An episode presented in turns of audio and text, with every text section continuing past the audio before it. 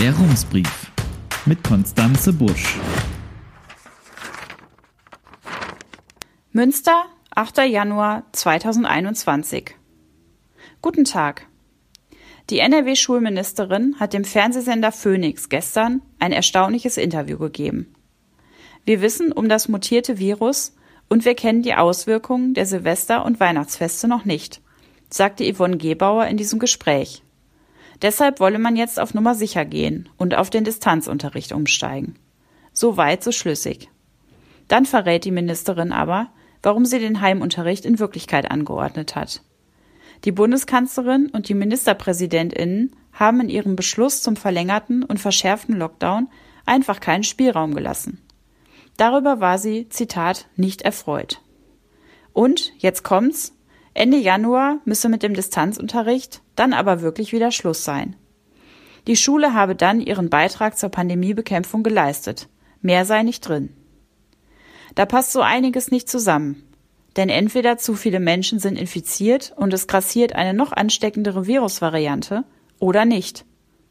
Leider stimmt das Erste und wir werden die Mutante bis zum einunddreißigsten Januar nicht wegdiskutieren oder wegwünschen können. Mit viel Pech fangen die Probleme Ende des Monats erst richtig an, wenn sich die neue Variante weiter ausgebreitet hat. Es ist schlicht nicht möglich, SchülerInnen, Eltern und Schulpersonal jetzt irgendetwas zu versprechen. Es trotzdem zu machen, grenzt an Realitätsverweigerung und hilft den Familien kein bisschen, sondern zermürbt sie nur noch weiter. Was aber auch nicht zusammenpasst, die Kanzlerin und die LänderchefInnen haben Unternehmen nur dringend gebeten, Homeoffice zu ermöglichen. Eine Pflicht gibt es nicht, obwohl sie eine sehr gute Möglichkeit wäre, sehr viele Kontakte zu vermeiden. Schon zwei Tage nach dem neuen Lockdown-Beschluss ist das dann auch den ersten Politikern aufgefallen.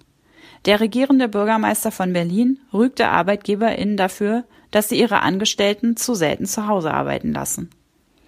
Es geht nicht, dass die Unternehmen weiter so tun, als hätten wir kein Problem, sagte Müller. Sein Amtskollege Bodo Ramelow fordert sogar, für vier Wochen die komplette Wirtschaft in einen Lockdown zu schicken. Wahrscheinlich keine schlechte Idee, die uns allen und damit auch den Schulen Zeit und Entspannung verschaffen würde, bis es mit dem Impfen schneller geht. Bloß kommt sie ein paar Tage zu spät. Und die Familien müssen sich jetzt doch erst einmal zwischen Job, Heimunterricht und Notbetreuung zerreißen. Wir hatten vor Weihnachten schon mit einigen SchulleiterInnen darüber gesprochen, wie es mit dem Distanzunterricht klappt. In dieser Woche haben wir noch einmal nachgefragt. Wie schon im Dezember war es schwierig, überhaupt jemanden zu erreichen. Auf E-Mails haben wir nur wenige Antworten bekommen, auch telefonisch war an vielen Schulen kaum durchzukommen. Und wo wir es geschafft haben, sagte man uns meist schon im Sekretariat, dass uns niemand Auskunft geben kann. Die SchulleiterInnen und LehrerInnen saßen in Konferenzen, planten den Distanzunterricht und versuchten gleichzeitig, die Notbetreuung in der Schule zu organisieren. Das alles ist eine Riesenherausforderung. Wohl auch deshalb, weil man an vielen Schulen nicht mit dem Beschluss gerechnet hatte. Das sagte uns jedenfalls die Konrektorin der Dreifaltigkeitsschule. Die Entscheidung hat uns stark getroffen. Keiner hat nach den früheren Aussagen des Ministeriums erwartet, dass Distanzunterricht in den Grundschulen angeboten werden soll. So viel zum Thema unrealistische Versprechen. Wie viele Eltern ihre Kinder in die Notbetreuung geben werden, weiß die Grundschule noch nicht. Im ersten Lockdown seien die Notgruppen aber von Tag zu Tag größer geworden. Und noch eine Erkenntnis aus dem Frühjahr: In der Grundschule ist der Distanzunterricht eigentlich nicht möglich, so die Konrektorin. Neues Wissen sei auf diesem Weg nicht zu vermitteln und die Motivation der GrundschülerInnen sei im ersten Lockdown immer kleiner geworden, auch bei den Kindern, deren Familien sehr gut aufgestellt waren.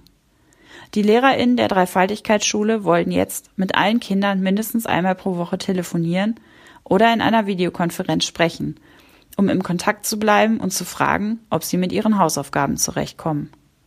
Gerade GrundschülerInnen bräuchten aber eigentlich mindestens drei Präsenztage pro Woche. Die Rückmeldungen von den weiterführenden Schulen klingen optimistischer. Wir wissen allerdings nicht, ob es überall den Umständen entsprechend gut läuft oder ob sich vor allem die Schulen gemeldet haben, bei denen es klappt. Je länger der Distanzunterricht dauert, desto drängender ist natürlich die Frage, lässt sich auf dem digitalen Weg überhaupt Neues lernen? Ja, sagte uns Tobias Regenbrecht, Konrektor der Geschwister-Scholl-Realschule. Die LehrerInnen halten Unterricht nach dem regulären Stundenplan. Mit einer digitalen Tafel, Videokonferenzen und einer Meldefunktion auf der digitalen Schulplattform iServ.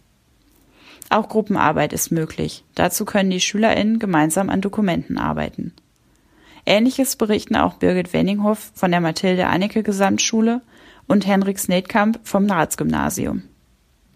Was auffällt? Alle Schulen, die uns geantwortet haben, haben sich bei der digitalen Ausstattung auch selbst geholfen. An der Geschwister-Scholl-Realschule wurden nach dem ersten Lockdown mit Hilfe von Spenden hundertdreizehn Computer oder Laptops beschafft und an SchülerInnen verteilt.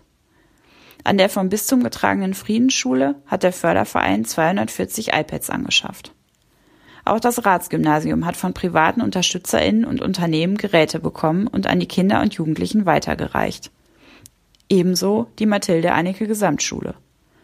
Schulleiterin Birgit Wenninghoff sagte uns, dass die Leihgeräte nicht nur für Familien wichtig seien, die sich gar keine Laptops oder Tablets leisten können, sondern auch für die, die nicht fünf Geräte für zwei Elternteile im Homeoffice und drei Kinder im Heimunterricht anschaffen können.